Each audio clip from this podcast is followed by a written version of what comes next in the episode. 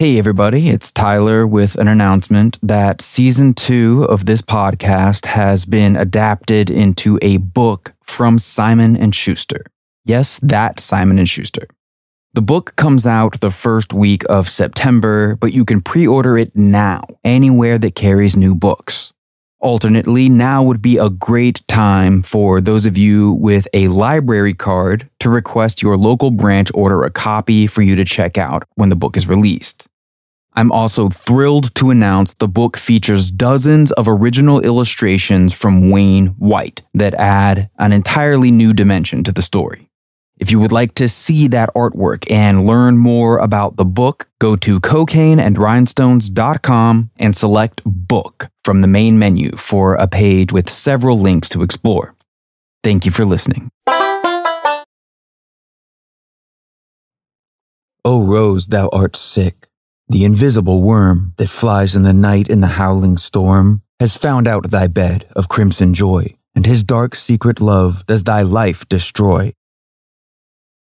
This little William Blake poem, called The Sick Rose from the 1789 collection Songs of Innocence, is deceptively simple and thus open to infinite interpretations.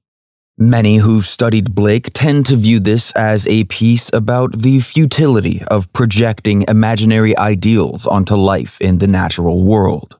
Any individual rose we choose to fixate upon as a perfect representation of beauty can only serve this symbolic function for so long before time and entropy reveal what's what. It's nearly certain Blake did intend to draw our attention to this idea, as each stanza of the poem contains the same number of words in its corresponding lines first five, then three, then five, then four but the pattern of syllables in each line is not mirrored between stanzas, leaving us with asymmetrical, lopsided verse. It's also pretty likely he knew most people would believe they'd just read a poem about a rose being diseased and destroyed by a worm. But William Blake did not write this poem for most people. He wrote it for those who could grasp the mystic theology running through his entire body of work where ideals matter more than the material world, and the concept of a rose, unlike any individual rose, lives forever. In Blake's theology, what is commonly called the human imagination is literally Christ within. He once wrote, quote, All things are comprehended in their eternal forms in the divine body of the Savior, the true vine of eternity, the human imagination. End quote. So maybe we need to revisit the title of that poem, The Sick Rose, and recognize it could just as easily be a statement about the sick becoming healed and rising again.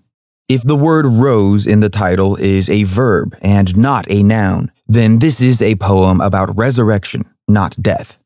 Some versions of Blake's accompanying illustration depict part of a caterpillar, no ordinary worm, burrowing into a rose blossom that, though hanging from a weak looking plant, appears lovely and in full bloom, not sick at all. There are tiny humanoid figures on the sickly green stalks, and they do seem similarly frail, but there's another woman emerging from the vibrant rose blossom who looks ecstatic, happy as a butterfly. So, does the worm's dark secret destroy the life of the rose, or does the rose's life destroy the dark secret of the worm? All deciduous perennial flowers can be used for allegories of beauty and life commingling with pain or death, but very few have been as often as the rose. As with Knoxville Girl, the murder ballad Down in the Willow Garden can probably be traced back to one of the many derivative rewrites of The Bloody Miller. Down in the Willow Garden, where me and my love did meet, there we said according, my love dropped off to sleep. I had a bottle of burgundy wine, did know. There I that dear little girl down on the below. A common alternate title for Down in the Willow Garden is Rose Connolly, the song's victim. Though it's not plainly stated, we can infer Rose has become pregnant with the narrator's child, which would be a great reason for him to make good on promises to marry her, except for the narrator's father has already voiced his displeasure at this proposition. In fact, the father has gone so far as to say the narrator should just murder Rose because he'd be better off without her, and the family's wealth will no doubt keep him out of serious trouble. From this, we can also infer Rose doesn't come from a similarly wealthy background, and this is probably what the father doesn't like about her. All things considered, despite his true love for her and her great beauty, the narrator does decide to poison Rose, stab her, and throw her into a river. I drew a saber through her, which was a bloody knife. I drew her in the river which was a dreadful sight.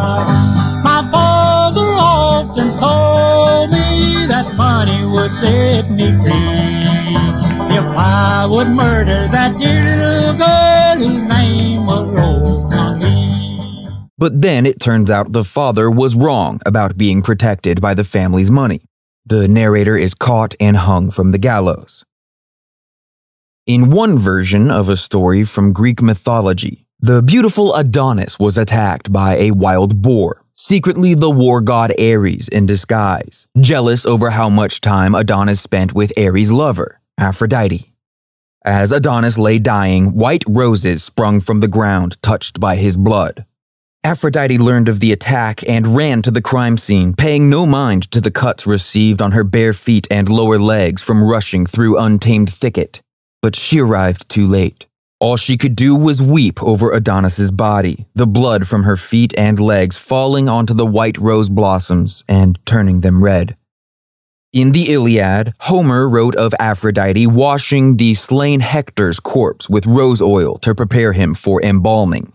The ancient Greeks did use rose oil and rose water for such purposes, but not yet having distillation, they made these solutions by steeping rose petals in oil or water as this required a massive volume of rose blossoms to create liquid of potent fragrance. Only the wealthiest members of any given Greek city state could afford such infusions. But they gladly paid the price because the mere scent of roses was believed to ward off disease. The dog rose is so named because Greeks believed its roots could be used to cure the symptoms of a bite from a mad dog. Red roses were used in so many different medicinal concoctions. This became an entire category of medicine called diarrhodon. On the island of Rhodes, they minted coin money with the head of sun god Helios on one side, and on the other, a rose, symbol of Helios' lover, Rhode, the island's patron nymph, sometimes said to be daughter of Aphrodite by Poseidon. The story goes Helios witnessed Aphrodite being unfaithful to her man and wouldn't let it rest until all the wrong people found out. So Aphrodite cursed Helios, causing him to fall in love with a human woman and forget about the existence of poor Rhode, who hadn't done anything wrong. As anyone who's studied these chapters of mythology knows, the Romans became obsessed with emulating the Greeks right around the time Alexander the Great established the second largest empire that had ever existed by conquering most of the largest, the First Persian Empire. Though Alexander died young and his Macedonian empire was split amongst the generals of his army through civil wars, the next several centuries of history in this corner of the world are known as the Hellenistic period because of how strongly the culture of ancient Greeks, or Hellenes, influenced other Mediterranean peoples.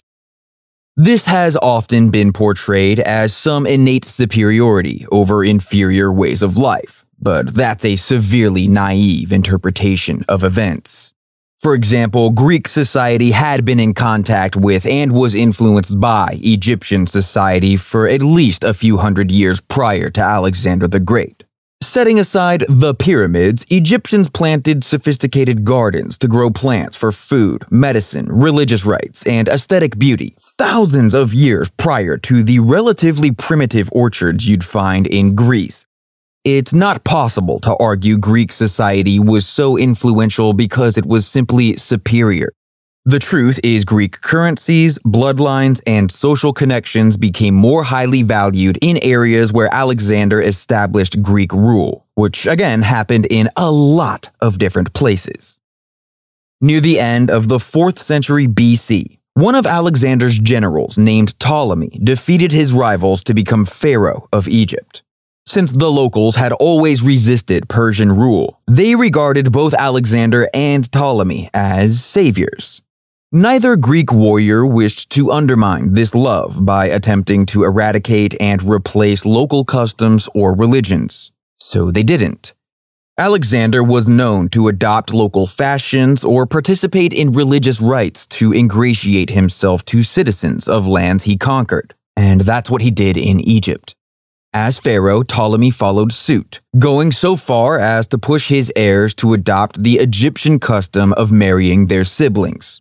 And so it went for nearly another 250 years until the last of the Ptolemaic dynasty, Cleopatra, who was the only pharaoh of her family in those hundreds of years who ever even bothered to learn the local language instead of speaking Greek. So that should give you some idea of who the ruling classes of these lands believed did and didn't need to be included in the conversation during the Hellenistic period. The priorities of those looking to climb the social ladder adjusted accordingly. In the 3rd and 2nd centuries BC, Cato the Elder, a conservative senator in the Roman Republic, railed against what he perceived as Rome's best citizens abandoning too much of their own cultural identity by trying to live as though they were Greek elites. It seemed like as soon as Romans of any means and status learned some custom of wealthy Greeks, they not only replicated it, but took it to the furthest extreme. Just look at the craze over roses. Yeah, the richest Greeks had long used roses as medicine and perfume. But now you may as well be a peasant to live in Rome without a private rose garden at your house, or at least the funds to stay in steady supply of fresh roses. It was to the point where women of Rome used roses as some kind of currency. You almost couldn't go to someone's house for dinner without being served some dish featuring rose water, rose petals, or rose hips. The thing that bothered Cato the most, though, was the wreaths. He took no issue with the way Greeks had fashioned the branches of olive or laurel trees into wreaths for crowning champions of prestigious athletic events or monumentally important battles, even great artists and philosophers. But now every Roman man hoping to look like a big shot seemed to view the wreath ceremony as the achievement itself, rather than a token in recognition of some great achievement. What's worse, Cato's peers were all too happy to grant the wreaths, adorned with roses even, probably hoping to have one bestowed on themselves in the near future. So, Cato attempted to reduce the number of knights and senators in Rome by taking such titles away from undeserving men, and he tried to pass sumptuary laws, which would limit the number of people in attendance at any given party, limit the amount of wealth accumulated by women, and limit various extravagant fashions worn by Roman citizens. And it's safe to say he'd have lost his mind if he lived through the year of the Lord to see Rome become an empire and the Rosalia one of its most popular types of festival. This wasn't necessarily the drunken bacchanalia influenced by Greek Dionysian orgies, but it was also typically not a sober affair. Usually, Rosalias were held in honor of various gods, dead family members, military leaders, important figures, or anyone rich enough to leave behind a fund for the sole purpose of ensuring a Rosalia was thrown in their memory once a year. Most of any given budget went toward the wine and the roses consumed and worn by guests. In the 1st century AD, Roman Emperor Nero began suspending thousands and thousands of rose petals from the ceiling of his banquet hall to shower them down upon guests at the beginning of a feast, establishing a tradition which persisted for hundreds of years. In the 3rd century AD, teenage Emperor Elagabalus supposedly dropped three times an ordinary amount of rose petals from the ceiling and accidentally suffocated many attendees of a feast. Making it rain roses over these parties was obviously intended as a display of unrepentant decadence. But that's not all it was. During the centuries when Greeks had ruled Egypt without caring to learn its language, they misunderstood depictions of the sun god Horus's child form to be holding his finger over closed lips in the gesture Greeks, but not Egyptians, tracked as the method for covertly telling another person to be quiet.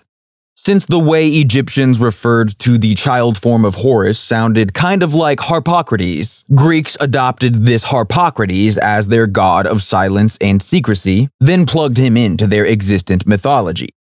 In one version of one story, Aphrodite gave a beautiful rose to Eros, the son she had with Ares. When Harpocrates later witnessed Aphrodite sleeping with someone she shouldn't have been, Eros bribed him to keep Aphrodite's secret by giving him the rose.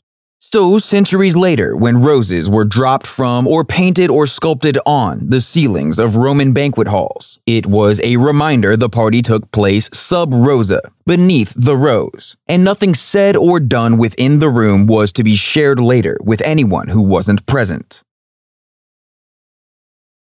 Umberto Eco's first novel is a postmodern mystery which rejects the genre cliche of tidily wrapping everything up by revealing hidden logical forces behind initially confusing events.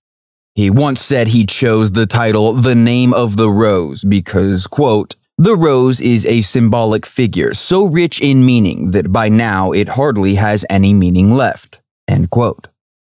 Being a professor of semiotics, it's likely Eco's view of this was colored by studying floriography, the so called secret language of flowers, which became one of the biggest fads of the 19th century in Europe and the United States.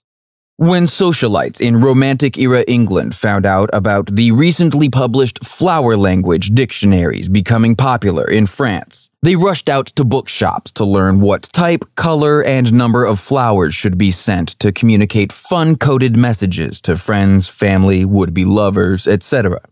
The trend spread quickly to the rest of the Western world, and publishers couldn't print floriography dictionaries fast enough. They flooded the market with books on the subject, and whether trying to create products that were different than all the rest, or trying to skip over researching tradition in order to quickly throw together some nonsense as a cash grab, there became a library of floriography books which ascribed many different meanings to the same flowers. As the fad persisted until nearly the 1900s, flower talkers had to be sure they were using the exact same floriography dictionaries as whoever was on the other end of the conversation, or they'd have no hope of understanding one another. This is one reason why trying to research the symbolic importance of, say, a white rose turns up just about any interpretation you can imagine. And again, presumably one reason why Umberto Eco said the rose has too many meanings to mean much of anything at all.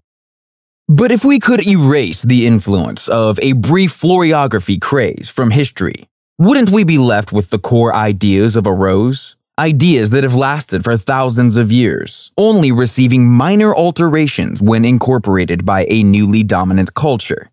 Ancient Greeks wore rose oil as perfume and threw rose petals at victorious athletes and great performers. Rose oil is still one of the most common scents in perfumery and used in some of the most popular perfumes of all time, including Chanel No. 5.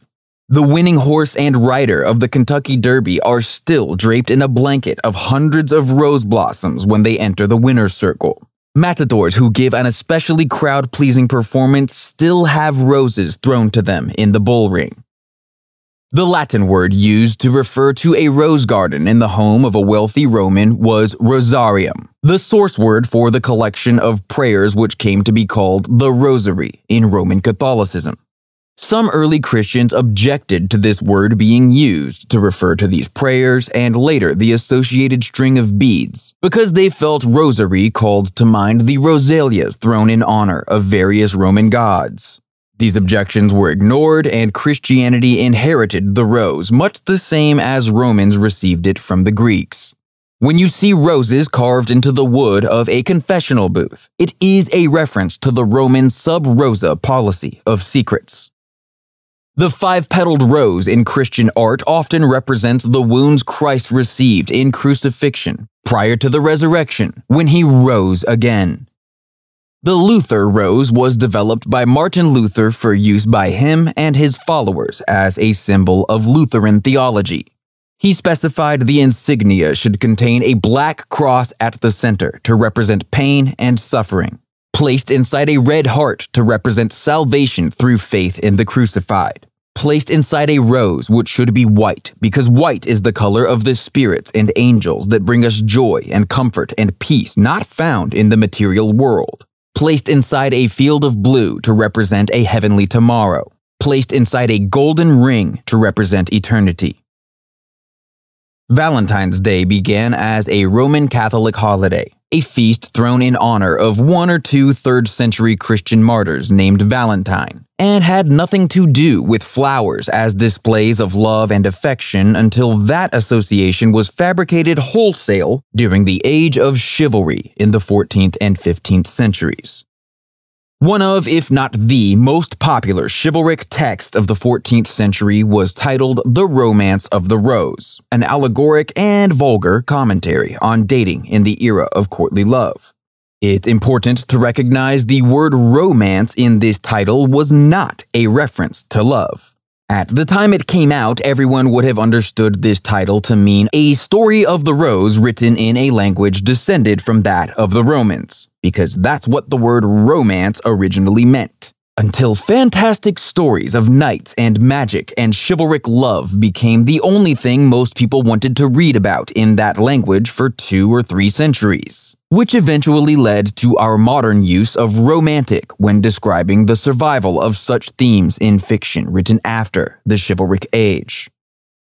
While the association of roses with love and tragedy dates at least as far back as Aphrodite, without doubt, no single storyteller has ever availed himself of this device to greater impact than William Shakespeare. Just the word flower appears over 100 times throughout his body of work, and there are several instances of characters explicitly stating the symbolic importance of various flowers used or referenced in a scene. Like in Hamlet, when a grieving Ophelia finally loses her mind and breaks into song while handing out flowers with explanations of their meaning. But Shakespeare must have regarded the rose as especially significant, because it alone is mentioned over 70 times in his work, from the early comedy and history plays all the way through his great tragedies. Aside from Hamlet's To Be or Not to Be, perhaps the most famous lines in the history of theater are What's in a name? That which we call a rose by any other word would smell as sweet. From Romeo and Juliet. And it's only fitting because a theater named The Rose was probably the first to stage a production of any William Shakespeare play, which was probably part of his Henry VI trilogy.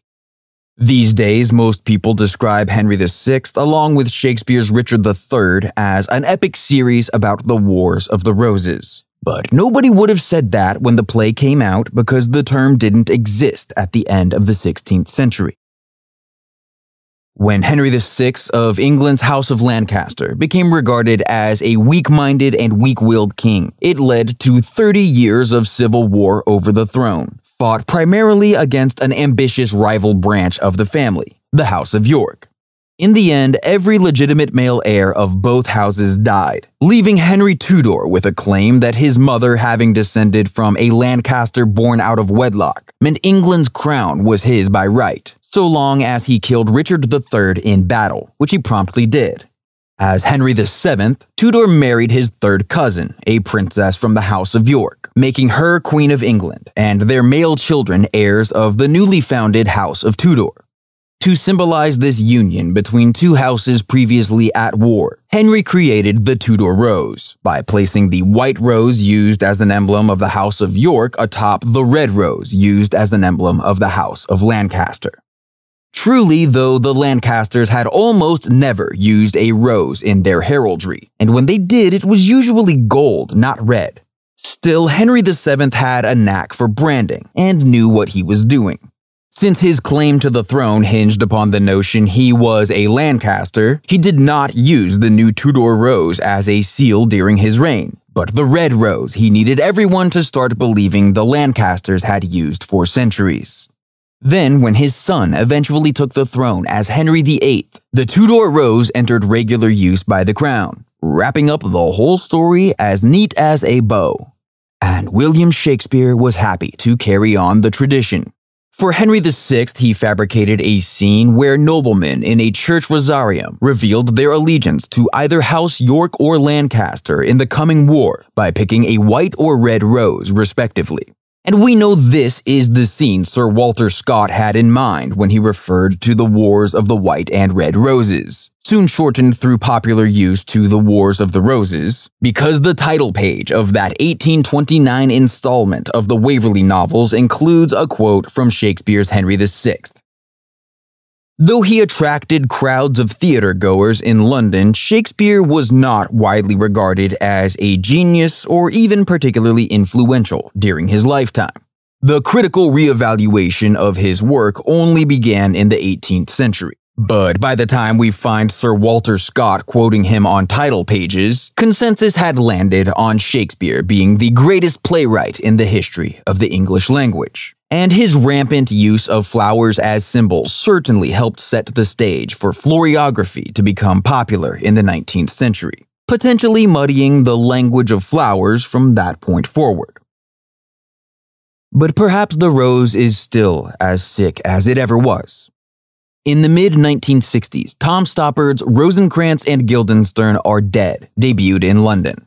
Here, two minor roles in Hamlet become title characters, and we see what they get up to while off stage in the tragedy, which it turns out is a lot of hilarious argument over how confusing they find the events of Hamlet. Their inability to remember anything prior to the start of the play, or even which one of them is Rosencrantz or Guildenstern, and all around failing to recognize the mounting evidence they are, in fact, fictional characters in a play especially as performed by Gary Oldman in the film adaptation. Rosencrantz, whose name means rose wreath, is particularly childlike, confounded whenever Hamlet says things such as, There is nothing either good or bad, but thinking makes it so, and often on the verge of discovering some law of physics. Or an absurdly impossible example of his reality failing to obey such laws, yet he just never seems to grasp much of anything. Do you ever think of yourself as actually dead, lying in a box with a lid on it? No. Nor do I, really. Silly to be depressed by it. I mean, one thinks of it like being alive in a box. One keeps forgetting to take into account the fact that one is dead, which should make all the difference. Shouldn't it? I mean, you'd never know you're in a box, would you? It would be just like you were asleep in a box. Not that I'd like to sleep in a box, mind you. Not without any air. You'd wake up dead for a start, and then where would you be? In a box. That's the bit I don't like, frankly. That's why I don't think of it. Because you'd be helpless, wouldn't you? Stuffed in a box like that. I mean, you'd be in there forever. Even taking into account the fact that you're dead. It isn't a pleasant thought. Especially if you're dead, really. Ask yourself if I asked you straight off, I'm going to stuff you in this box now, would you rather be alive or dead? Naturally, you'll prefer to be alive. Life in a box is better than no life at all. I expect. You'd have a chance at least. You could lie there thinking, well, at least I'm not dead. In a minute, somebody's going to bang on the lid and tell me to come out. Hey, you! What's your name? Come out of there. I think I'm going to kill you which makes it a bit more heartbreaking when he joins the angrier and more violent Guildenstern in fulfilling the promise of the title. Considering the plot of Rosemary's Baby is fundamentally an inverse of the Immaculate Conception, it's likely Ira Levin's title character is not a reference to the plant rosemary, but a combination of the names Rose and Mary. Long before becoming the recipient of rosary prayers, the Virgin Mary was associated with roses in Roman Catholic imagery and writings, which is yet another remnant of the Rosalia, as certain Roman festivals allowed only women who were virgins to wear rose wreaths. Like everything else about Roman Polanski's adaptation, these associations only become more disturbing when one ponders the references, both conversational and visual, to roses throughout the film including a rose print on a bare mattress in a scene you definitely don't want to watch if you're susceptible to nightmares. One of the folk tales collected by the Grimm brothers at the beginning of the 19th century was published as The Rose. A poor woman lives by the woods with her two children. It was the youngest child's job to go out into the forest every day and bring back wood for use in the fire. One day he had to go much further than usual to find enough, and was dreading the thought of walking all the way home carrying all that wood, when another child he'd never seen before showed up out of nowhere offering to help. The first kid wasn't sure what to do until the stranger offered him a gift of a single rose. It was a young rose, so the stranger told him to take it home, put it in water, and when the bud opened into full bloom, then the stranger would come visit again. The young boy accepted the rose and the help carrying his family's wood. They made the return trip much more easily than he would have alone, so he turned to thank the stranger and was surprised to find nobody there. When he told his mother what happened, she thought he was making up a story. Her son presented the rose as proof, relating the stranger's promise to return when the flower was in full bloom. The mother put the rose in a cup of water and waited to see what would happen. A couple days later, when her youngest child didn't get out of bed at his usual time, she went to check on him and found him dead. She looked over at the rose on the table and saw it was in full bloom. Oh, Rose, thou art sick. You're listening to Cocaine and Rhinestones, the podcast about 20th century country music and the lives of those who gave it to us. My name is Tyler Mahan Coe. I've heard these stories my whole life. As far as I can tell, here's the truth about this one.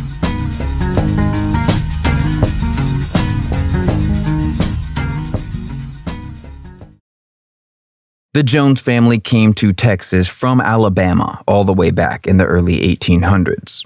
George Washington Jones' mother was only 14 years old and knew she was pregnant when she decided to leave her husband. After the baby was born in 1895, she gave him to her parents and resumed her dedication to drinking. From his first job at the age of 11, working as the water boy in a sawmill, all George Washington ever knew was getting by however he could. As he grew up, getting by often meant hard labor in the logging trade, and he became an ox of a man with the muscles of a lumberjack stacked over six feet tall. When he wasn't working, he drank and danced his worries away. He did know how to hammer out a few chords on guitar and blow a little harmonica, but by all accounts, his singing voice was no smoother than sandpaper. The Pattersons came to Texas by way of Mississippi. A deeply religious family, Clara Patterson's father built a small country church where he served as deacon, and all his children were taught to worship the Lord through song. He was devastated when, in 1915, his 20 year old daughter Clara eloped with George Washington Jones, a no account, hard partying hand at a local sawmill. All of this took place in an area of East Texas known as the Big Thicket, a region covering the spectrum of ecosystems from swampland shared with Louisiana on the state's eastern border through densely wooded forest and eventually prairie lands as one travels further west. But for most of human history, the Big Thicket wasn't an area anyone was doing much traveling through at all. More often, people chose to go around, both because of the difficult terrain and the cast offs of society who had no choice but to call such an unwelcoming place their home. In the thicket, bandits and murderers hid from consequences. In the thicket, the poorest of folk driven by economic circumstances did dangerous work or scratched out whatever other kind of life they could from the land. The other thing about the big thicket, common to such impoverished places, is folklorists and faux historians long ago understood they could sell outsiders all manner of lie and legend, combining garden variety classism with a fetish for outlaws to depict residents of the thicket as a bunch of uneducated deviants living by some backwards but locally codified sense of thieving trickster's honor like the Court of Miracles in Victor Hugo's The Hunchback of Notre Dame. In truth, the only lives and people to be found in the thicket were hard and made harder by hard times. It's unclear whether marrying Clara Patterson was enough to inspire a change in George Washington Jones' lifestyle, or if this change came about three years later when their first child, Ethel, was born. Either way, he reined in his drinking to step into the role of father for a family that continued to grow one and two children at a time over the next 15 years. Most of the honest and dishonest labor in the thicket came from the timber and oil industries. If you didn't work near a saw or an oil rig, you probably provided a service to or stole from those who did. George Washington supported his family by taking any job he could find, often two at a time, supplemented with various random gigs on the side. He could work on cars, so people sometimes paid him to do that. He built all his family's furniture with his own hands, so other families sometimes paid him to do that. And life in the thicket had taught him enough about patching up a human body for the local doctor to sometimes call if he needed assistance with a patient. Clara made their children's clothing from used flour sacks. She'd played piano in her father's church and, like all Pattersons, sang in a voice the neighbors found pleasant. Some would even say beautiful. She sang to all her children until they started singing back, and George Washington loved to sit and listen to his family sing. In the thicket, music was free entertainment, as long as you could make it yourself. Nothing else came as easily, but the family got by all right. Then, in 1926, the five Jones children began passing around malaria to each other. The eldest, Ethel, was eight years old when she caught the fever and died. The whole family loved Ethel dearly, and everyone old enough to understand what happened was surely traumatized by her death. But George Washington never recovered from losing his first child. Soon he started drinking again, and not like before when he drank for fun. This was drinking to forget, to put a layer of insulation between his mind and his memories. But since the family's survival still depended on him, he continued to white knuckle it through the work week. Only now, every payday, he had to meet Clara at the village store and give her enough money to pay off enough of their tab for the family to be able to get the groceries needed to survive the coming week. Because if Clara didn't get the money before George Washington made it to the local saloon, there wouldn't be any left when he came home drunk, however many days later that was. And he never came home happy again. During the work week, he'd walk in sober and kind to his family, but also always a little sad. After a weekend, which he'd sometimes turn into a four day thing, he'd walk in drunk, easily angered, and physically abusive. He threw things, broke things, hit Clara, hit their children. The kids often wished she'd just be quiet instead of criticizing and shaming him for coming in drunk because that only made him angrier. But it's unclear whether Clara couldn't keep herself from yelling at her husband or she did it to make sure he focused his wrath on her before there was a chance to become upset with one of the children. Sometimes George Washington's rage was so explosively violent, Clara got too scared to stay in the house and took at least the youngest children to the nearest neighbors. In the late 1920s, the Great Depression hit, and George Washington lost his primary job, delivering huge bricks of ice from a local ice house to paying customers in the area, nearly all of whom instantly disappeared, along with most of the honest work. By 1931, he'd resorted to sneaking on land owned by timber companies, sawing down trees in the middle of the night and dragging them back home in the dark to turn a profit selling whatever furniture or useful goods could be made from the poached lumber. He was also known to have a working still, should anyone need to buy or make some moonshine liquor. And 1931 was the year he and Clara had their last child. George Glenn Jones weighed 12 pounds at birth, which all his family agree contributed to the arm bone fracture he suffered during delivery. Though some say the break was a result of the backwoods doctor's struggle to pull such a huge baby from his mother, and others say the surprising weight made that doctor drop the baby on the floor. Either way, he came into this world the already broken youngest son of George Washington and Clara Jones. With two Georges now in the house, everyone took to calling the baby George Glenn, or more often just Glenn. The other kids adored their baby brother and helped take care of him, but nobody doted on little Glenn, like Clara, who favored the boy as though she knew after birthing eight children, including two sets of twins, this would be her last, forever the baby of the family. She sang to Glenn all the time, the first song she found he enjoyed was a folk ballad called Billy Boy, in which a young man responds to questions of where he's been lately by listing attributes of the girl he's courting, then regretfully admitting she's too young to marry. Oh, where are you going, Billy boy, Billy boy? Oh, where are you going, John Billy? I'm going to see my wife, the joy I'm life. She's a young girl and can't leave her mother. Did chest you in, Billy boy, Billy boy? Did chest you in, John Billy? She asked me in with the dimples in her chin. She's a young girl and can't leave her mother. There's a comedic twist at the end of Billy Boy when the woman is revealed to be much older than Billy, thus insinuating the entire song is him foolishly believing her absurd excuses for not wanting to marry him. How old is she, Billy boy, Billy boy? How old is she, John Billy? Twice living, two on four living. She's a young girl and can't leave her mother.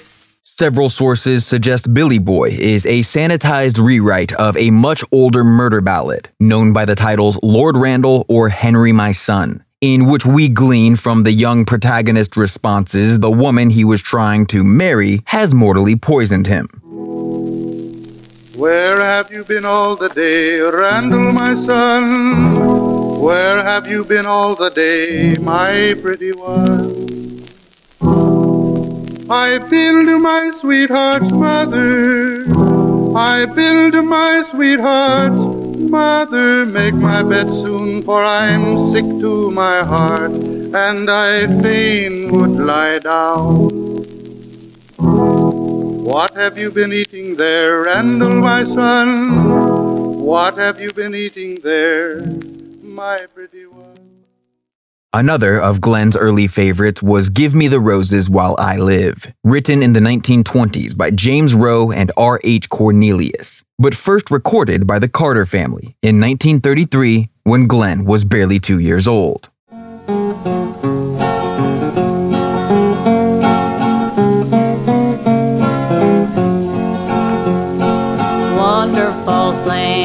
Our folks are said when they have passed away.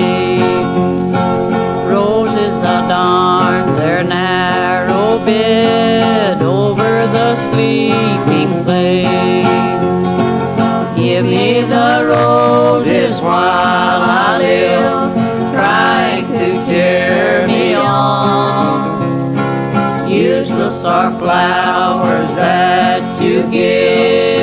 after the soul has gone. During the Great Depression, many children in poor communities, growing up amid such extreme starvation, disease, and death, while knowing there were other people out there with far more than they needed, developed a strong distrust and some would even say hatred toward the wealthy of the world. Young Glenn certainly noticed the effect a lifetime of poverty had on his own father. Later, he'd say, quote, You never would see my dad smile or laugh about anything. You could tell a joke and he'd be just as solemn. End quote.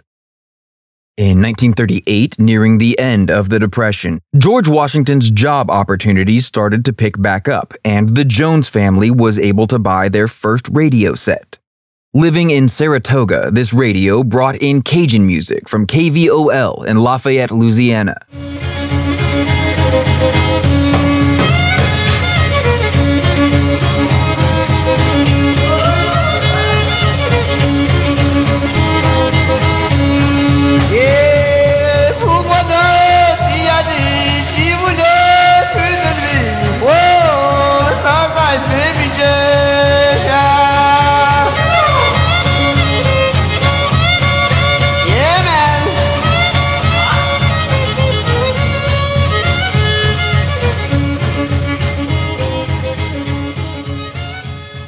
Plus hillbilly and norteño music from XERA, a high power station in Mexico.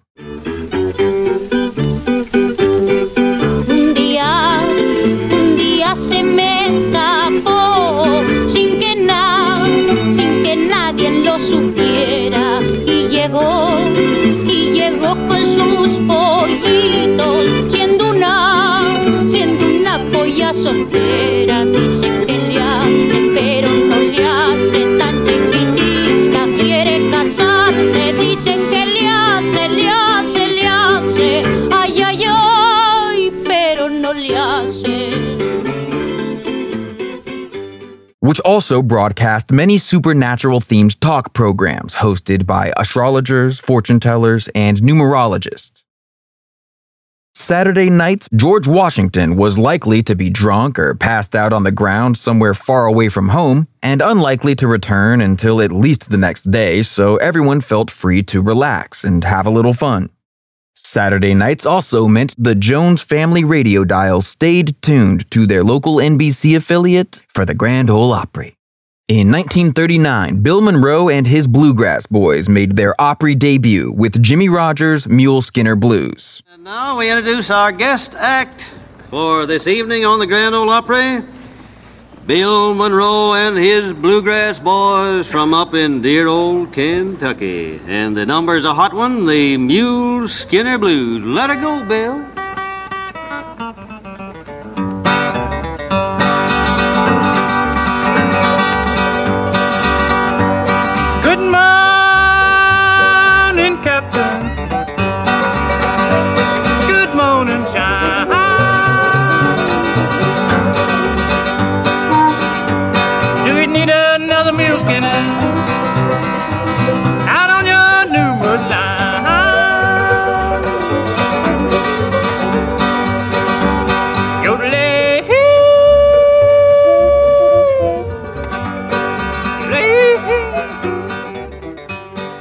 Young Glenn knew he was liable to get comfortable and fall asleep during the broadcast. So from then on, he gave his mother strict instructions to be sure he was awake if Bill Monroe came on.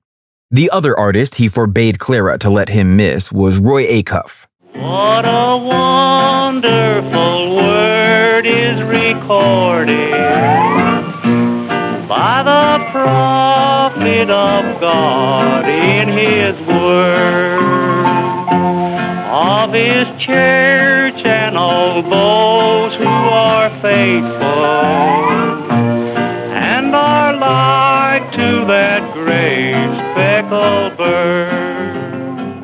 From the time he was eight years old forward, Glenn remained a fan of both artists. But to him, Roy Acuff was something bigger a hero, an icon. Before it recently closed, the George Jones Museum in Nashville held his personal collection of Roy Acuff memorabilia on proud display.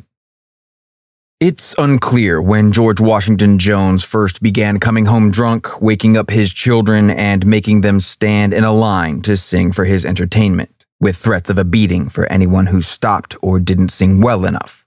But one of the songs Glenn remembered singing on these occasions, which he later recorded, was Roy Acuff's Precious Jewel. Way back in the hill, when a boy I once wandered. Very deep in the grave lies the girl that I love. She was called from this earth, a jewel for heaven. More precious than diamonds, more precious than gold. A jewel here on earth, a jewel in heaven. She'll brighten the kingdom around God's great throne. May the angels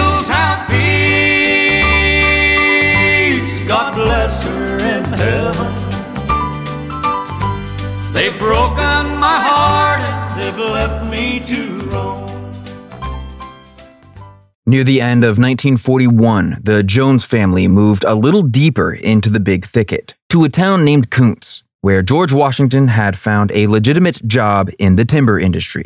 But then Japan bombed Pearl Harbor in December, and the United States entered World War II. creating all manner of work in the Port Arthur shipyards near Beaumont, where the Jones family moved in early 1942. Even though they'd only lived in Kountze a few months, it was long enough for Clara to find a new church, the First Gospel Tabernacle, led by a Pentecostal minister everyone called Brother Burl. His wife, Sister Annie, taught the Sunday school for children Glenn's age. While there, Glenn's favorite part of Sunday school had been when Sister Annie led sing alongs with her guitar. He often hung around after everyone else left to ask questions about music and have Annie show him how to play things on her guitar. Then his family moved away into an apartment unit in one of the housing projects rapidly thrown together in Beaumont after the war brought so many new jobs and new people to the area. As a pipe fitter, George Washington made decent money, enough to buy an officially licensed Gene Autry acoustic guitar, built to three quarter scale, a manageable size for its recipient, his youngest son. Glenn was inseparable from the instrument. In nearly every picture of him as a young child, he's holding either this or another guitar. The year his father gave him the Gene Autry guitar, Autry's version of I've Got Spurs That Jingle Jingle Jingle was a number 12 pop hit and sold over a million copies. Yippee yay, there'll be no wedding bells for today. I got spurs that jingle, jangle, jingle as I go riding merrily along. And they sing, Oh, ain't you glad you're single? And that song ain't so very far from wrong. Oh, Lily Bell, I may have done some fooling, this is why I never fell. I got spurs that jingle, jangle, jingle. In 1943, Ernest Tubb joined the Grand Ole Opry and brought a new honky tonk sound with him. Now, if your mama's mean, take a tip from me. Lock her up at home, Lord, but hang on to that key, cause she's gonna try Bologna. They'll do it every time. And when your baby starts to steppin', Lord, you nearly lose your mind. Rave on, brother, rave on. But if your mama's good, I'll tell you what to do. Give her lots of love and law, but watch her closely too, cause she's gonna try Bologna. Now, a lot of people who owned radio sets reacted to the start of a country music program by changing the station to see if anything less different was on. So, for everyone who missed Ernest Tubb when Walkin' the Floor Over You was a minor pop hit in 1941, Al Dexter's Pistol Packin' Mama was the first honky tonk country song they ever heard. And everyone heard this song because it was one of the most ubiquitous records of World War II, charting at number one country and number one pop in 1943.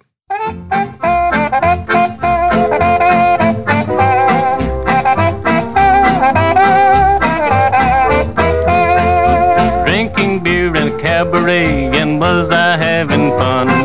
Until one night she caught me right, and now I'm on the run. Lay that pistol down, babe, lay that pistol down. Pistol packing mama, lay that pistol down. She kicked out my windshield, she hit me over the head. These were the sounds of country music Glenn heard on the radio and figured out how to reproduce with his voice and his Gene Autry guitar. And his family's life in Beaumont was very different from what they were used to in the thicket. Not that Clara ever made her baby boy do chores anyway, but with only a two room apartment to keep clean, no garden or farm animals to tend, not even any need to bring up water from a well, there simply weren't many chores to do. Since Glenn was mostly left alone to do whatever he wanted, and all he wanted was to play guitar and sing, that's all he ever really did. A lot of days he even blew off school to just find some place and practice. There are a couple different versions of how he first came to perform on the streets of Beaumont, but it did happen when he was about 11 years old. According to Glenn, he was hanging around with his guitar outside an arcade, playing songs purely for his own amusement when he looked up and saw some people had stopped to watch him, so he quit playing. When some of the crowd began tossing money to him and told him to keep playing, he kept playing. Each time he finished a song and stopped for a minute, more people threw more money to him. So Glenn ran through every song he knew a few times, then checked to see how much money he had. Back then, $24 was roughly equivalent to several hundred today. The boy went in the arcade and blew it all on games and candy. Telling the story many years later, he said, quote, I gave those pinball machines hell that day. End quote. It would be another 10 years before they met, but it's exceedingly likely those pin games were installed in that arcade by Pappy Daily. The only real difference between this version of the story and others is it's sometimes said George Washington was who pushed his son to perform on the street that day in order to take most of the money and go get drunk. This is likely untrue and a backdating of later stories about that happening since the whole reason they moved to Beaumont and the whole reason Glenn got a guitar was because of his father's new, better paying job. Whatever happened the first time, Glenn repeated the act, and one way or another, the cash never made it back to the apartment. Once he discovered this magic trick for making money, he cared even less about school, and his already poor track record of attendance grew worse. After repeating seventh grade, he dropped out. Pretty soon, Glenn started using his new superpower in place of bus fare, performing songs for the driver and passengers while in transit to and from Kountze to visit Sister Annie so she could give him more guitar lessons. He'd ask her about different chords, and as an aspiring lead player, he was also interested to know more about scales. Sister Annie remembered he'd come back a couple weeks later, not only playing and singing while incorporating the latest things she'd shown him, but pushing beyond that to demonstrate the additional things he'd worked out on his own. Before long, Sister Annie and Brother Burl invited Glenn to sing and play lead with them during church service and at special events, sometimes just posting up near a restaurant or public park to play gospel music for whoever was around.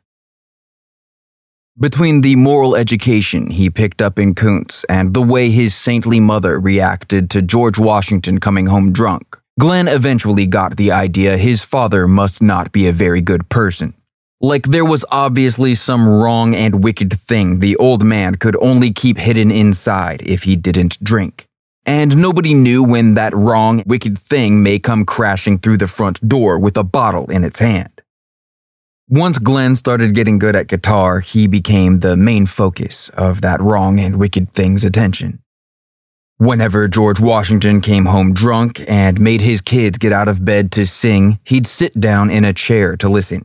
Eventually, he'd begin to pass out, but his children knew they had to keep going because he was liable to come awake and start throwing punches if the music stopped or he heard some other noise. The only way to make a clean escape was for one kid to sneak off at a time, usually by climbing out the apartment's window, which was quieter than using the door. But Glenn was the only one with an instrument. Since the guitar suddenly stopping would be more noticeable than one voice drifting off into the night, he always had to keep the rhythm going until he was the last kid left, then try to get out of the window without waking up the monster. There were a lot of times he didn't make it. After years of this, when he was about 15 in 1947, there was some kind of altercation between father and son, and Glenn decided to leave home. He probably assumed money wouldn't be a problem so long as he had a guitar and a piece of sidewalk to stand on while playing it. And if he understood the first thing about managing money, it's possible he'd have been right. Then again, later in life, he said he wasn't thinking about money at all. Quote, when I started out, I had no thoughts of being a star. I didn't even have thoughts about making a decent living. I didn't care if I made a dollar. I never thought where my next meal was coming from. I was at my peak when I had my guitar in my hand and I was singing, whether I was by myself, at my house, in a club, or wherever. I was really more concerned with my own pleasure than whether or not they enjoyed my singing. End quote. For a while, he moved around between the homes of older siblings who'd already married and moved out, or slept on whatever couches, floors, and shared mattresses his friends could offer. If he was feeling flush, he'd sometimes splurge on renting his own room somewhere, but this went very wrong one time when a bill came due just after he'd blown all his cash. The landlord locked up Glenn's possessions as collateral and kicked him out into the street. Another aspiring teenage musician named Dalton Henderson found out the kid who played on sidewalks in Beaumont was in a bad way, so he asked his parents if Glenn could come stay with them. Dalton's parents agreed and even handed over some money to go get Glenn's stuff from that landlord. Moving in with the Hendersons took him right back up into the big thicket, near the town Jasper. Dalton had a semi regular gig singing on morning radio, and whenever Glenn was around, he'd often guest on the show, using the airtime to plug whatever stages or street corners he had lined up for performances later in the day. He treated the Hendersons' house more like a hotel than a home, stopping by for a few days of steady meals and a place to sleep before heading out on more gigs.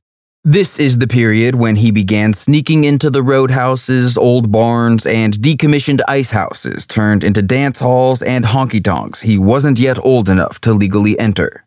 Once he managed to get inside, he'd wait for the band to take an intermission, then try to get the crowd to pay attention to him and his guitar. Sometimes they did, sometimes they didn't. This is also the period when Hank Williams hit country radio harder than anyone ever had. As a voracious fan of the genre and a kid trying to make it his business to know every popular country song a local audience member may want to hear, Glenn probably jumped on the Hank Williams bandwagon from Move It On Over, a top five country hit in 1947. Everyone loves Move It On Over. It's great. But the B side of the record, Last Night I Heard You Crying in Your Sleep, is a better example of the sound Hank introduced to popular country by blending Ernest Tubb's brand of honky tonk with Roy Acuff's emotional vocal delivery. You gave the best years of your life, dear, and each precious vow you tried to keep. I love you so much, I want you happy. Last night I heard you crying in your sleep.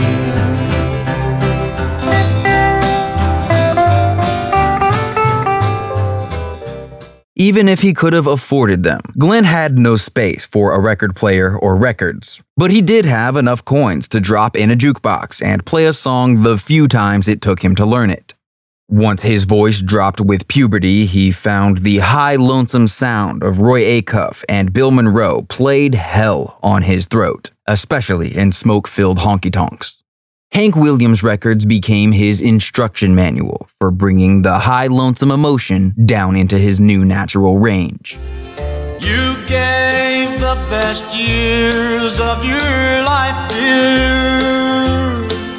and each precious vow you tried to keep. I love you so much, I want you happy. Last night I heard you crying in your sleep. By the time Hank joined the lineup of the Louisiana Hayride in 1948, he was Glenn Jones' favorite singer. When he started playing secular music in bars, Glenn had stopped playing gospel music with Sister Annie and Brother Burl. Years later, he'd decide it was okay to mix secular with sacred and get back in touch with Brother Burl to write some of the most powerful gospel music ever recorded, like Cup of Loneliness.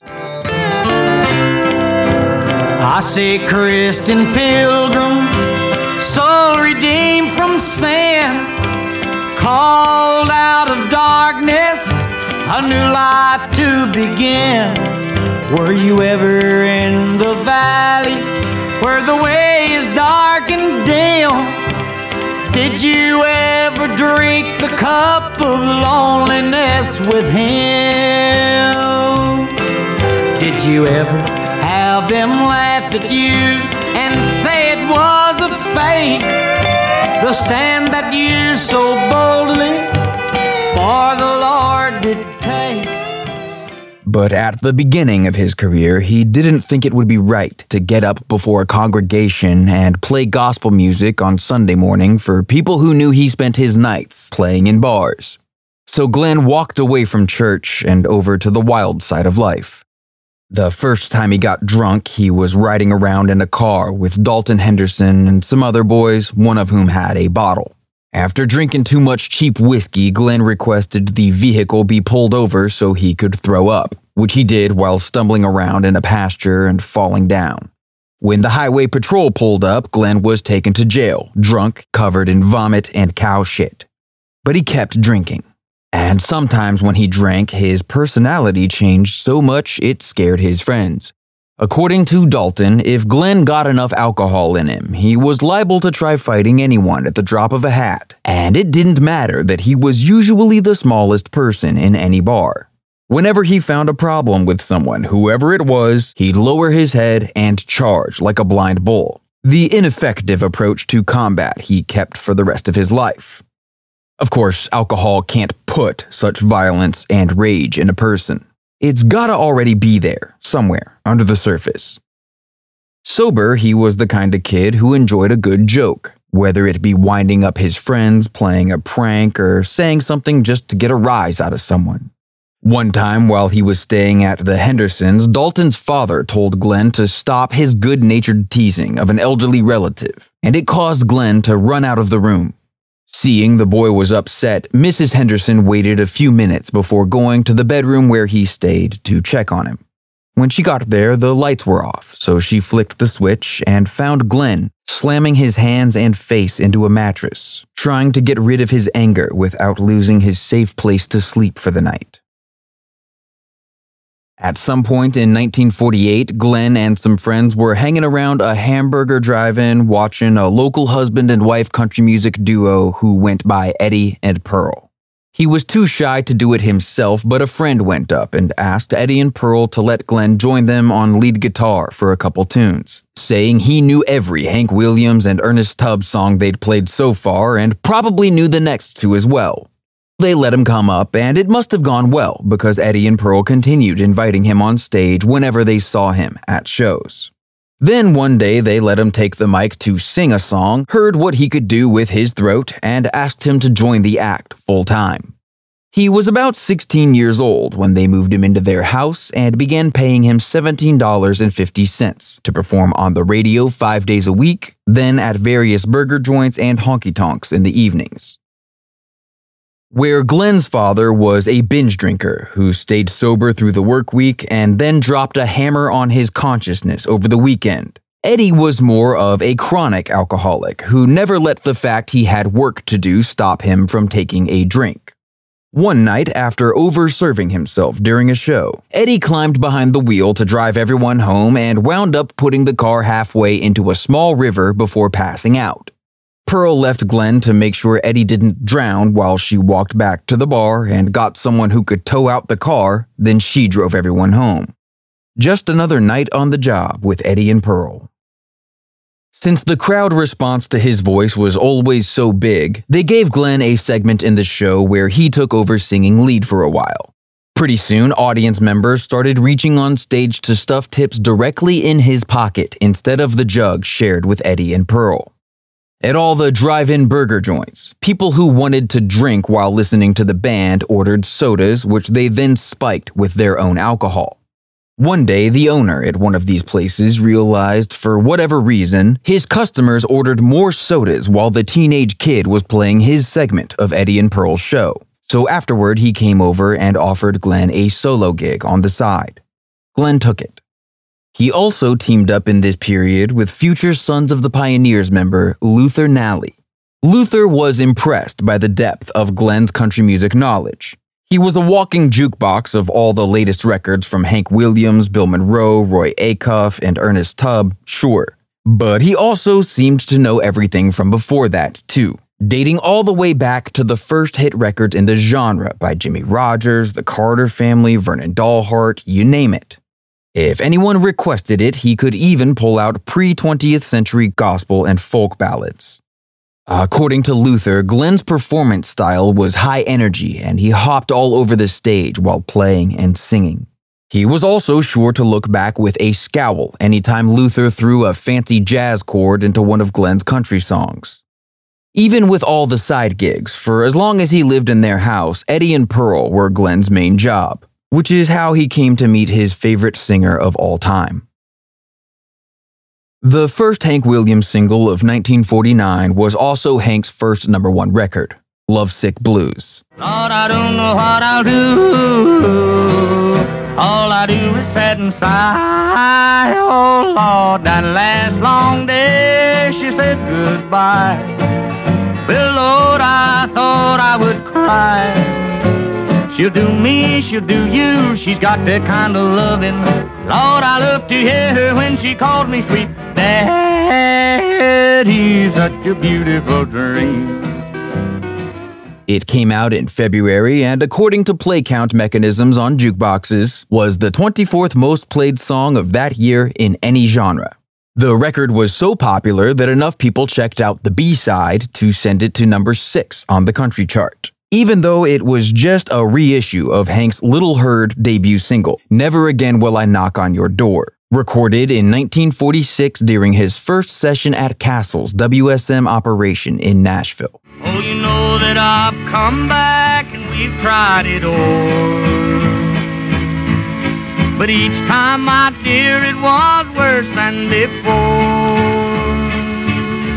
Now my heart is broke, sad and it's sore.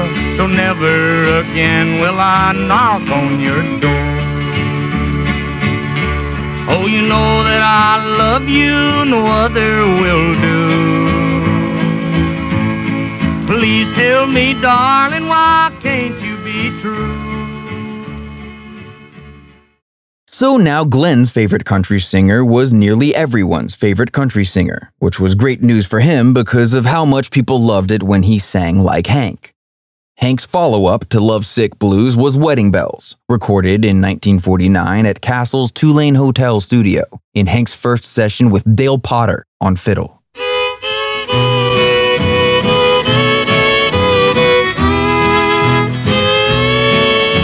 Have the invitation that you sent me.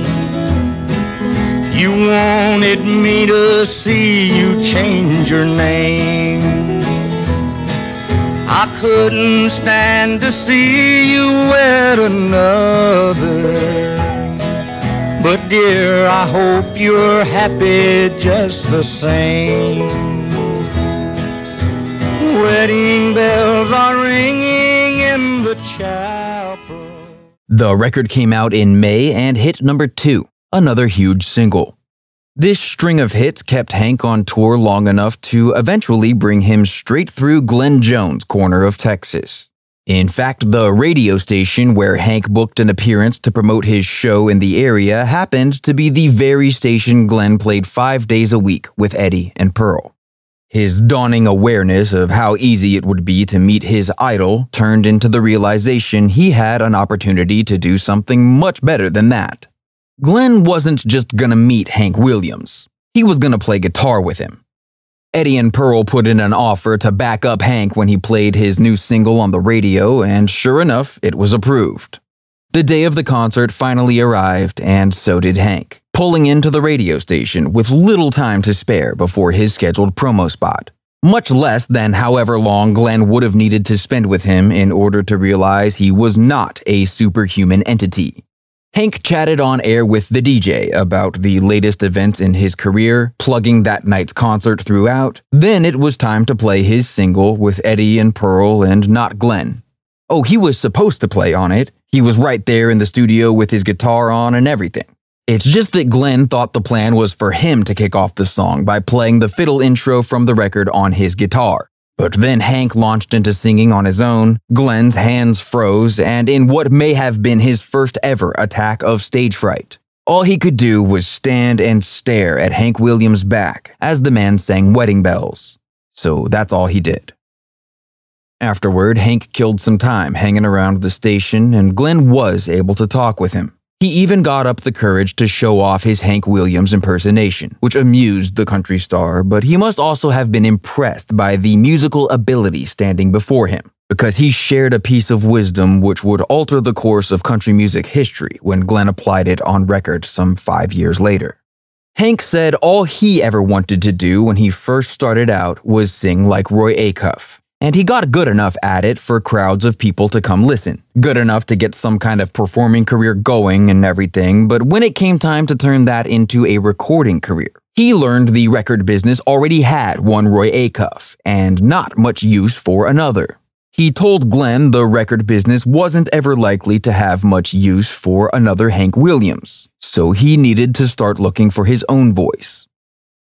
At the concert that night, Hank dedicated Wedding Bells to his number one fan in the audience, Glenn Jones, who it's safe to say would have taken a bullet for Hank Williams from that moment forward.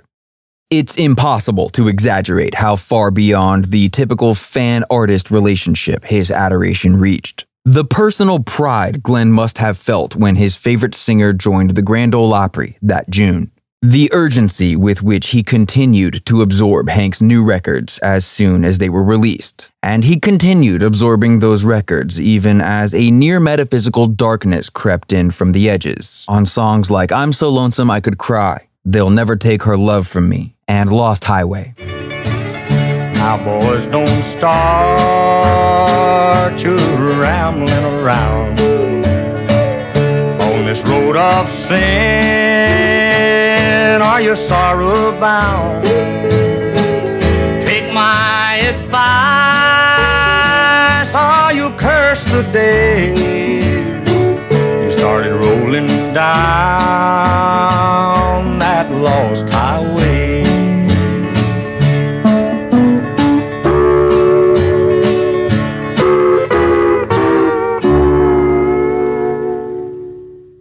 Glenn copped every lick and nuance from every Hank Williams single, adding all of it to the bag of tricks his honky tonk audiences wanted to hear. But he also began exploring his own voice the way he'd explored the guitar, taking apart things he picked up from others and putting the pieces back together into something different, something new. He broke down every part of his vocal pathway and experimented with each learning how to load his lungs, then restrict and direct airflow into somersaults of notes. How to smoothly move the sound between the resonating chambers of his chest and throat and skull. How to bite down on certain syllables to half hum a lyric into clenched teeth. By the end of 1949, he was no longer playing with Eddie and Pearl. The cash was better when you didn't have to split it, so he struck out on his own, putting a down payment on his first car. But he still had no clue what he was doing when it came to money, and after missing a few payments on the car, a repo man showed up to take it back from one of his regular gigs at a place called Lola and Shorty's. Instead of handing over the car, Glenn tried to fight the guy and wound up getting his stomach sliced open with a knife, requiring a trip to the hospital to stitch him up and save his life. That was Lola and Shorty's. Another place he played in Beaumont was called Neva's, so it's pretty likely this is when and where Jack Starnes first heard him sing. By the end of 1950, Glenn had a second favorite country singer. Considering Lefty Frizzell was born only a couple hundred miles away, and his pre fame touring circuit regularly brought him to the same stages, he was probably on Glenn's radar way before he even made a record.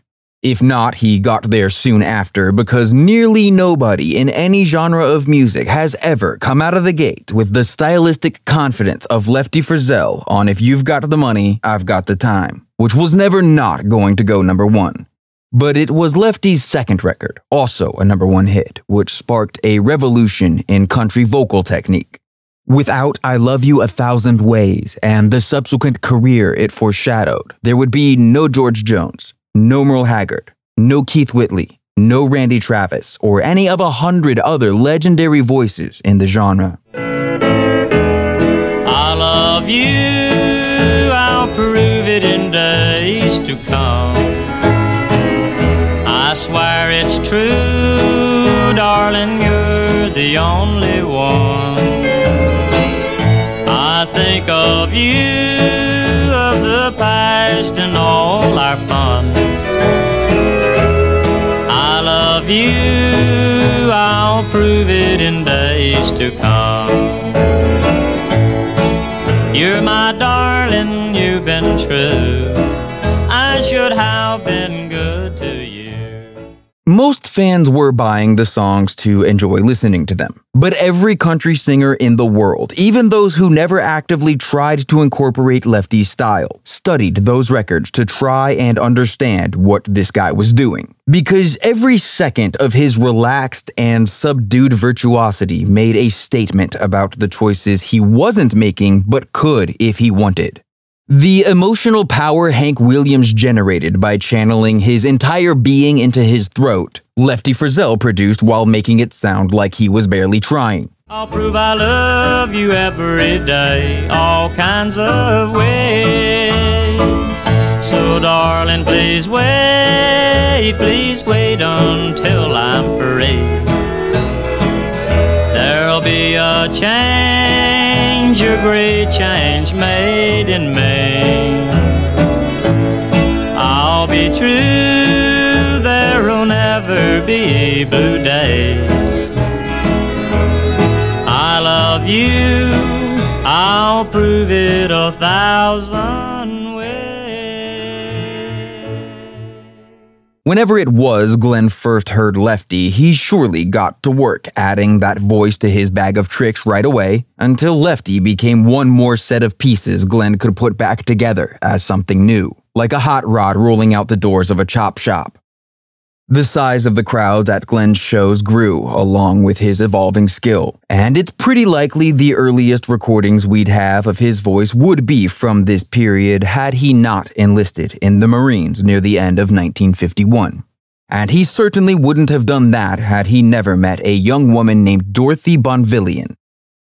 They may have met as early as 1949, when Glenn was 17 and just building a following.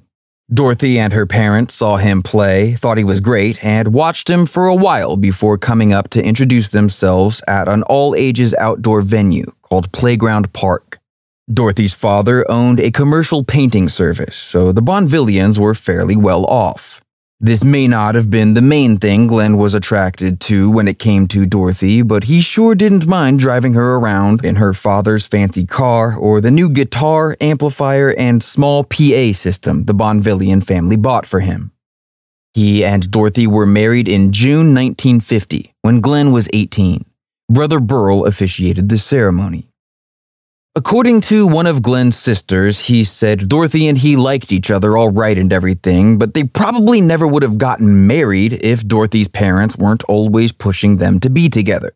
In a photograph taken on their wedding day, Dorothy and her mother look happy, as if they've gotten something they wanted. Glenn and his mother Clara do not.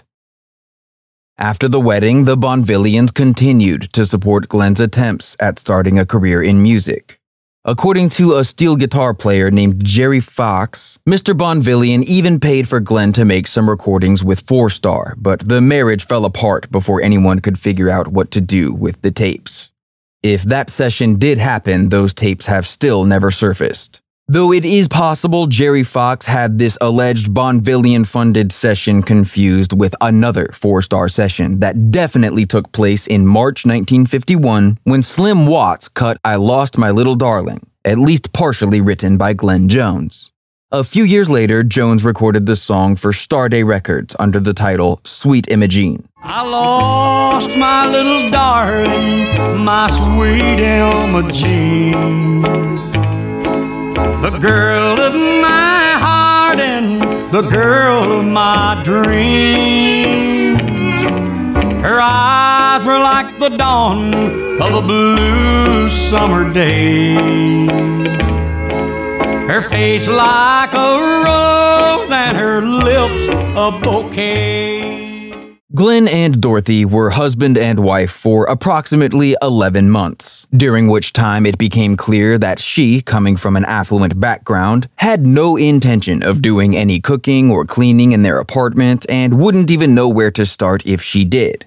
Glenn once asked her to do some kind of housework, and she responded by telling her father, who yelled at Glenn about how no daughter of his, etc., etc. Another time, Dorothy said something insulting to one of Glenn's sisters, so he slapped her in the face.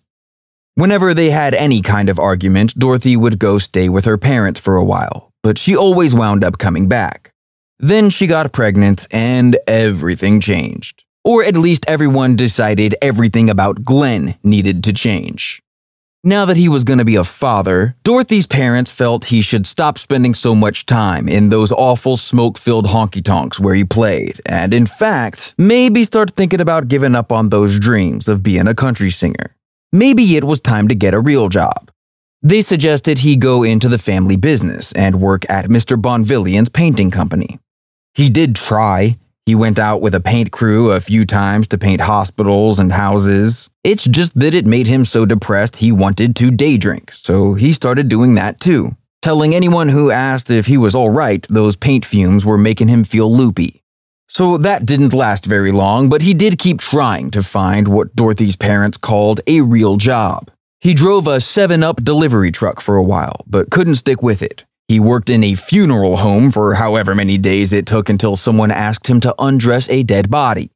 Nothing he tried ever lasted more than a few weeks, and he eventually decided he was either going to make it as a country singer or he wasn't going to make it in life.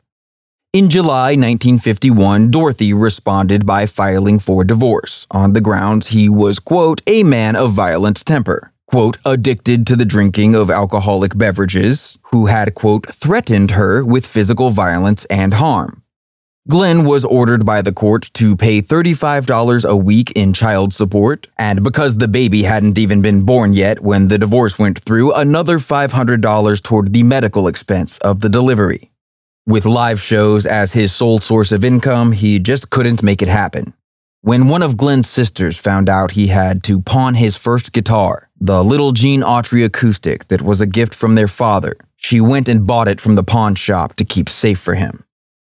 The first time he was thrown in jail for not making full child support payments was the month after the divorce. The second time was the following month when they arrested him for the same thing again.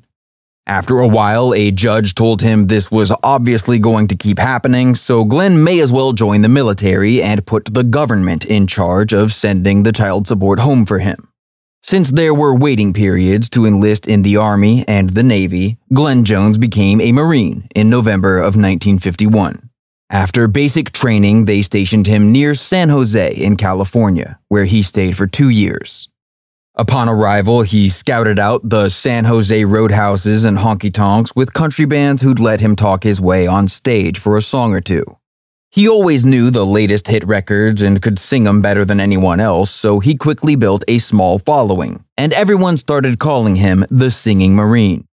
Cliffy Stone brought him on KXLA's hometown jamboree, and there were a few other DJs who put him on their shows and helped him get booked in the area as Little Georgie Jones. Some of the steady gigs he found required sneaking off base and risking AWOL charges, but the money was too good to pass up. Even better, cash the Marine Corps didn't know about was cash the Marine Corps couldn't send home to his ex wife. So little Georgie Jones often went AWOL, then snuck back on base in the early morning hours, hopefully undetected. One morning, after getting back to his bunk following a show, a Marine in the next bunk whispered over to him. Everyone knew Hank Williams was his favorite singer, so the Marine knew Jones would want to hear the radio had announced Hank Williams was dead at the age of 29. It's pretty likely Jones was aware of Hank's famous struggles with alcoholism, even if he didn't know how much of Hank's self medication was to deal with physical pain from being born with spina bifida occulta. But there's no question he'd have been familiar with Hank's latest single, in fact, since it came out nearly two months earlier, Jones had probably sung I'll Never Get Out of This World Alive during his set that night. These shabby shoes I'm wearing all the time is full of holes and nails. And brother, if I stepped on a worn out dime, I bet a nickel I could tell you if it was heads or tails. I'm not gonna worry wrinkles in my brow, cause nothing's ever gonna be alright no how. No matter how I struggle and strive, I'll never get out of this world alive.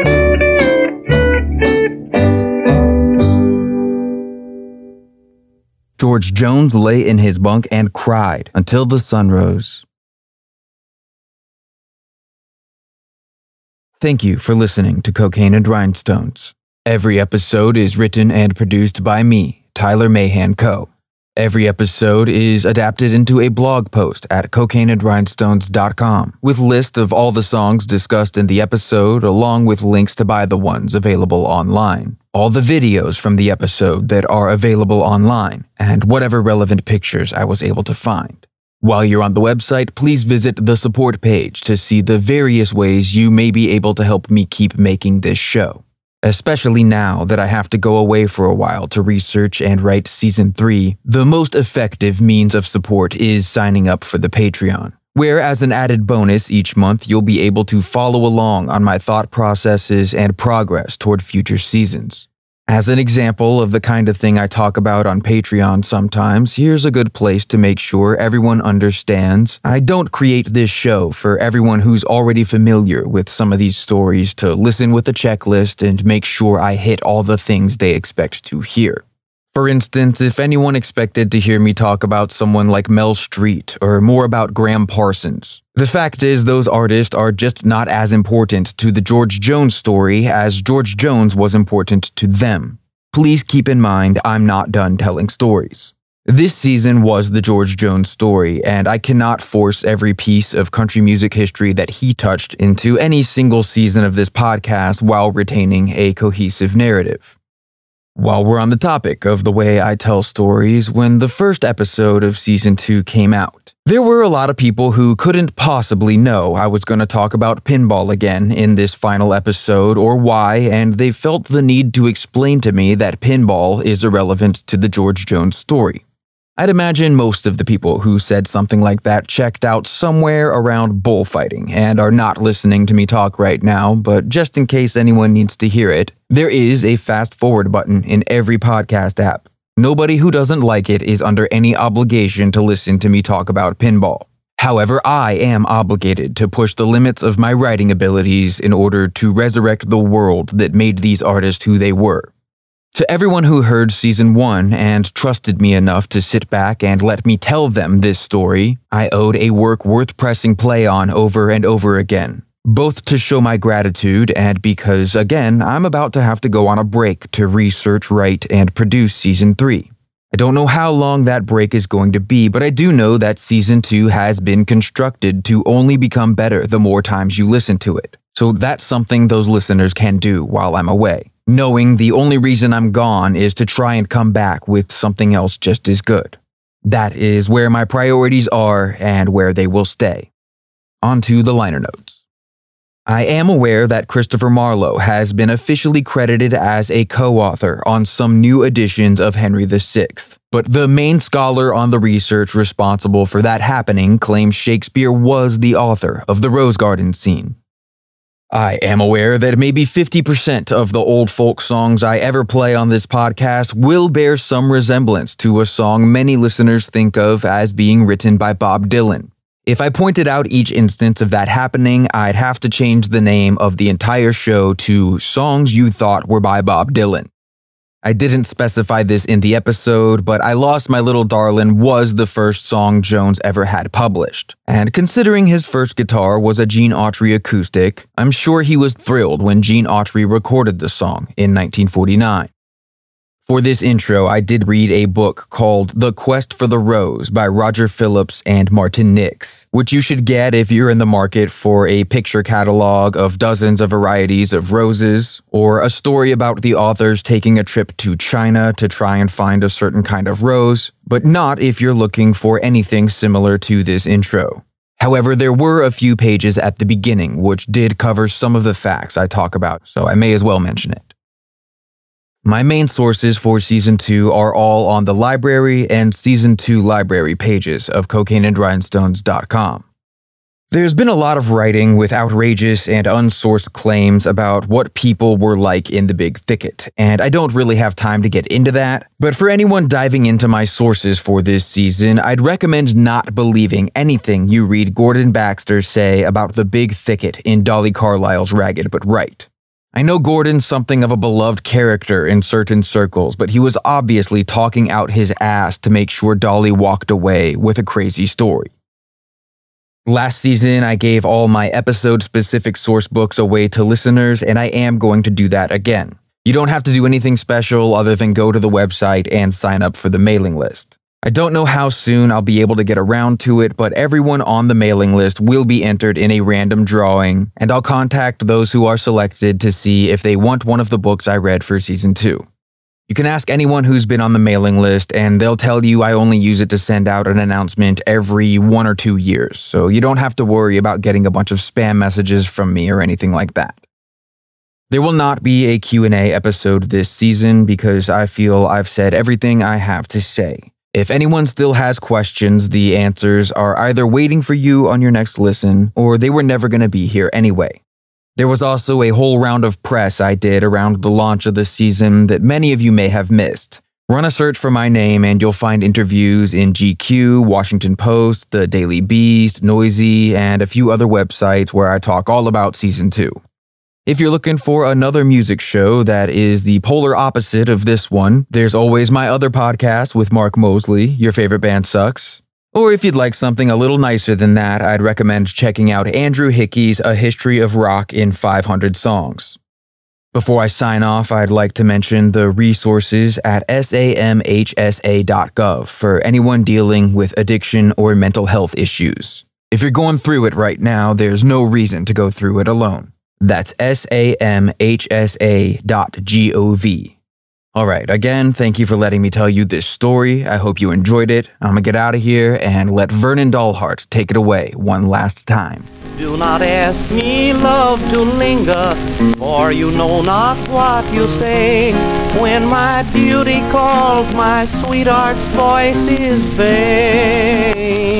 But your heart need not be sighing if I'm not among the dying. I'll be with you when the roses bloom again. When the roses bloom again beside the river the robin redbreast sings his sweet refrain. As in days of all syne, I'll be with you, sweetheart mine. I'll be with you when the roses bloom again.